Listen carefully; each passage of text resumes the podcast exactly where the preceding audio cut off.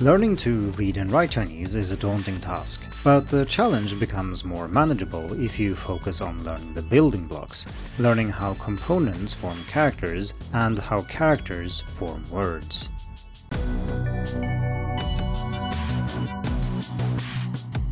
Hello and welcome to the Hacking Chinese podcast. In this week's episode, we are starting a new series of episodes and articles on Hacking Chinese about the building blocks of Chinese. So that means components, characters, and words, and how they all fit together. These are topics that I've been writing about for a long time, but some of the articles are pretty old and I thought it would be worthwhile to have a look at them again because I know much more about Chinese characters now than I did, say, 10 years ago, and I also think I have a better grasp of the pedagogy and what things actually matter the most for learners. So, in this series, we are going to look at the Chinese writing system from the bottom up, starting from the simplest things and then gradually building up to more and more complex things, ending with compound words. This journey will take us a few episodes, and today we are just going to get started. I will not publish all of these articles in one go, so they will come out gradually throughout the autumn. And this is, of course, because I want some variety and there are other aspects of learning Chinese that are interesting to talk about, not just characters. As usual, when it comes to the podcast, there are also corresponding articles on hacking Chinese that contain similar but not identical content. In the case of Chinese characters, though, it is a little bit hard for me to talk about them in a way that makes sense if you've never seen the characters, so I strongly suggest that you check out the written version of the episodes if you want to learn the characters or really get into it. Whereas if you've been learning Chinese for a little bit, you will probably be able to follow this without having the characters in front of you. And of course, there will be many things that are not about specific characters, and all of that will work fine here on the podcast. Okay, so let's get into it. Learning to read and write Chinese is not a simple task. If you want any kind of competency which will be good enough for work and for everyday life and for reading most normal text that native speakers can handle, you would need something around maybe 3,500 characters.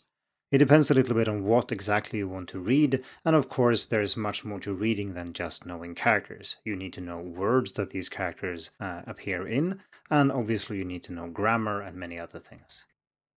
Still, it should be clear even to someone who has never studied Chinese that if there are 3,500 characters to learn, this is obviously not an alphabet. So, what are Chinese characters then? Are they pictures? No, they are not pictures either, even if it is true that most of the basic characters started out as pictures. They, it's, it's incorrect to say that they are pictures. Sometimes you can see the origin of the characters, so if you look at a character like mu, which means uh, tree or wood, it's not too hard to see that it once depicted a tree. And this has some very important implications because if you think about it, the way we write tree in English, it's just related to the way we pronounce it. If we would have pronounced tree some completely different way, like say they do in French or Arabic, we would have used a different way of writing it because it changed in the spoken language. In Chinese, though, these basic characters are not related to pronunciation at all, so there is no information in these characters that tell you how they are pronounced. This can be a little bit hard to wrap your head around if you are new to Chinese, but it's actually not that strange. It's a bit similar to, say, the number 6 in English if you write it with a numeral. There is no indication that it is pronounced 6, and in languages where it isn't pronounced 6, it's usually spelt in a different way. The same goes for many other symbols, such as a dollar sign. You have to learn that that thing is pronounced dollars or dollar, there is nothing in that S with a vertical stroke that tells you that that's the way it's pronounced. And this is the way most basic Chinese characters are. So if you take this character for uh, wood or tree, mu, there is nothing in that character that tells you that it is pronounced mu. You just have to learn that. Now, if all characters were like this, it would be very difficult to learn 3,500 of them because they would flow together and it would be very complicated to have such a large number of simple symbols that were yet separate from each other. Fortunately, that's not the way Chinese works. Instead, most characters are combinations of other characters, so called components. So you take several characters and put them together in some way and according to certain principles, and you get a new character and this way we can then create thousands and thousands of characters. So a very simple example of this would be to take the character for mu, tree, and then put it next to ren, person, and combine them into new character, which is pronounced xiu and means to rest, so you get the idea of someone resting in the shade of a tree. Another example would be to take two bright things such as the sun, r, and the moon, yue, and put them next to each other, and then you get the character for bright, ming, of course, there are other ways of combining components, and we will look at that more in future episodes. For now, though, the important thing to realize is that Chinese characters contain components that recur over and over. Indeed, there are only a few hundred of these common components that are then combined into all these thousands of characters that you need to learn. There will always be a few weird cases, but in general, if you learn these few hundred common components, you will be able to learn most other characters fairly easily because everything you're doing is combining things that you already know and that is much, much easier than learning a unique new symbol for something. So that's how we learn characters, but that's not all there is to written Chinese either, because we also need words. And words can consist of one character, but more commonly, words in Chinese consist of two characters. So that means essentially that we take two characters and put them next to each other, not to form a new character like in Xiu, the rest case we had above, but just let them sit next to each other on the page, and then we get a two syllable word such as Zhongguo, China, or Mingnian for next year.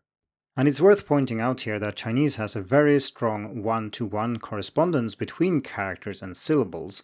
So if you see two characters on the page, they will almost always be read as two syllables. And if you have a two syllable word, it will be written with two characters. So we can then say that learning to read and write Chinese is a process that goes on on several levels. And if you want to look at this in more detail, you can check out the cover image for this episode or a bigger version of that image, which is in the linked to article on hacking Chinese. Essentially, we have four levels, and we're starting at the bottom here and then moving upwards to the top. So the first one is basic characters, and those are characters like mu we talked about before, wood, they are simple characters that started out as pictures and then turned into what we now call pictograms. If someone has shown you images of the origins of Chinese characters and they really look like pictures, these are typically the kind of characters we're talking about. These will be the focus of next week's episode, where we will talk about what they are and how to learn them. The second level is about combining these basic components into compound characters. And we already looked at two examples of this. We had Xiu, rest, which contained the characters for person and tree put next together inside one single character. We also saw that moon and sun formed bright together. This is the most simple kind of compound where you take the meaning of the two characters and kind of combine them into a new meaning that's related to each of them. But there are other compounds that we will look at in part 3. Then, when we have characters and compounds and all that, we still need to combine them into words, and we looked at 中国 and 明年 uh, just now, so China and next year. So now we're not composing new characters or combining components or anything like that. We're taking characters and combining them into words. And there are certain principles for how that's done, even though it is considerably easier to understand words than it is to understand characters. For example, 中国, Middle Kingdom, makes sense. It is not hard to learn. And Mingnian, meaning next year, even though the characters mean bright and year, it's not that difficult to understand, whereas some characters can be very difficult to understand. Anyway, words will be the focus of part 4. Then, in the fifth part, we will look at how to bring all of this together, wrap everything up, and see how you can use all these things to learn to read and write Chinese. Not just now, but also in the long term. What strategy should you use? We will also talk a little bit about memory and memory techniques. For the rest of this episode, I want to talk about some things that are good to keep in mind when you learn about components, characters, and words.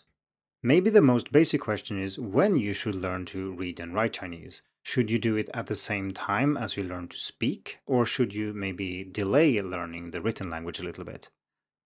The most common way to do it is to learn both in parallel. That's the way most textbooks and most courses are structured. However, I think there are good reasons to delay learning the written language if you can do so and if it's convenient to do so. The problem with learning the spoken and the written language at once is that the cognitive load increases dramatically. And if you think about it, Chinese kids, when they learn how to read and write, they already speak fluently. They don't need to worry about that, they just need to worry about learning characters, and it's still not easy for them. So it's unnecessary for us to do everything at once and it will mean that everything progresses much more slowly. Another argument in favor of delaying learning the written language is that it doesn't really hurt you to learn characters a little bit later. You will simply just have a little bit more to do in this area, well, when you start learning. But delaying something like pronunciation or the way you learn tones is really bad because then you can cement bad habits that are hard to fix. That's simply not a problem with delaying characters. If you want to know more about this, please go to episode 1 of the Hacking Chinese podcast, where we spent the entire episode talking about delaying the written language. I also want to say something about reading. So, the way you learn to read and write is by reading. Of course, understanding what you're doing, such as understanding how characters work, which is what we're going to talk about in these episodes, can help you, but it's not a substitute for reading. It's something you should do with a very small fraction of the time you have available reading Chinese is the only way to really learn to read Chinese. Because, like I said, there are many things that go into reading that simply aren't covered by, say, reading about characters in English or even studying characters themselves. You need to actually read. So, what you do in real life is, in a sense, the opposite of what we're going to do in this series. In real life, you start with a sentence and you break it down into words, into characters, and maybe the characters into components if you want to understand them. Now what we're doing here is the opposite. We're going bottom up. We're starting with the components, we're building up to characters, to words and sentences. And the reason we're doing this is because I want to illustrate how the language works. I don't want to teach you how to decipher a specific sentence. I want to teach you how the language works as a whole. And I simply believe that doing so from the bottom up makes more sense. Still, you should read as much as possible, and if you're a beginner, having a textbook or two works fine. But you can also check out episode 33 of the podcast, where we talked about uh, the best free Chinese reading resources. So, assuming that you're going to learn to read and write, and assuming also that the time to do so is now, there are still a few options you can consider. For example, reading only, or typing and reading, or maybe handwriting. And here it's nice to know what your goals are so you can figure out what works for you and what will enable you to reach your goals.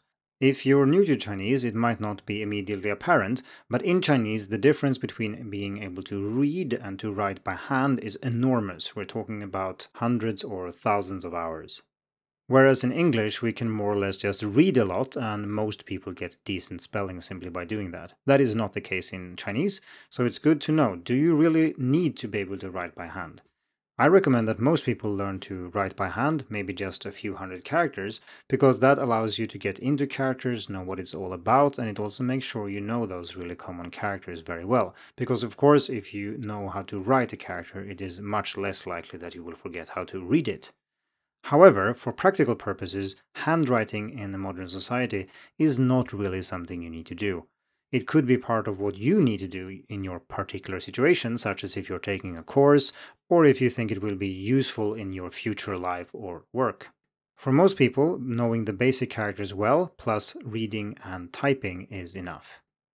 So, while we're on the topic of things that you shouldn't do, let's talk a little bit about a few traps that you can avoid and some of these are fairly common and even recommended sometimes, but you can safely stay away from them and thus save yourself a lot of time. So, number one, don't waste your time learning the names of all the strokes. Of course, if your teacher says the names of the strokes when he or she writes on the whiteboard, for example, that's fine, you will learn them by osmosis after a while. But you should not spend time learning the names of strokes, and especially not the rarer combinations of strokes.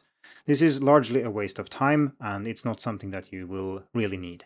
When you get to a more advanced level, you will learn these names anyway, at least the most common ones, but it's definitely not necessary to learn to write characters. Number two, don't obsess over the theory. And in this series, we are talking about a theory. We're discussing how characters work, how components form characters, and so on. And this is something that is interesting and useful to know, but you shouldn't do it too much. Don't forget about reading, make sure that you're practicing what you actually want to learn. If your goal is to read, well, you should also read, of course.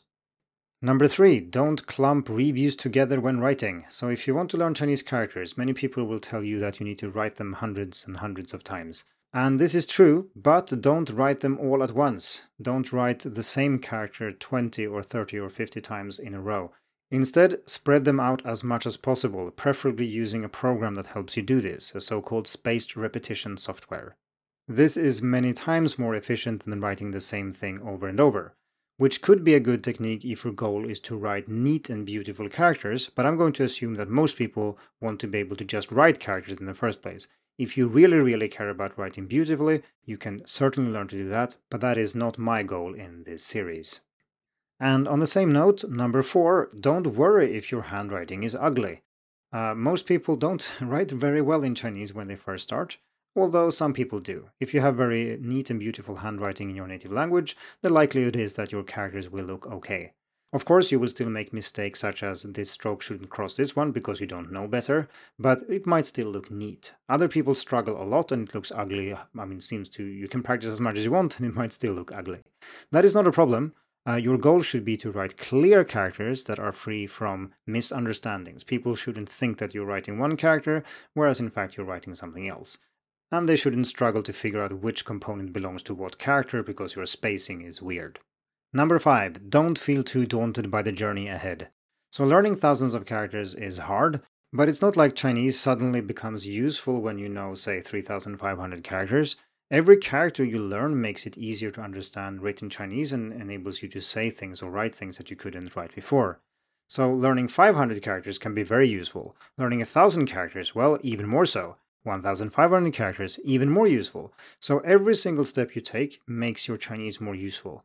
It doesn't stop magically at a certain level, and it doesn't start suddenly at a certain level. It's just a gradual thing where you can get more done and understand more the more you learn. If you want to know more about things you should stay away from, we talked about that in episode 3 How to Not Teach Chinese Characters to Beginners, a 12 step approach. And all the items above are from that article or episode. And this means that we have reached the end of part one in this series. And like I said, I will publish part two next week, and then probably parts three, four, and five, with some spacing in between for other topics and subjects. And like I also said, if you think it's difficult to follow what I'm talking about here without seeing it, I suggest that you check out the written article on hacking Chinese. Thank you for tuning in to the Hacking Chinese podcast. If you like this episode, please share it. More information and inspiration about learning and teaching Chinese can be found at hackingchinese.com. See you in the next episode, and until then, good luck with your studies.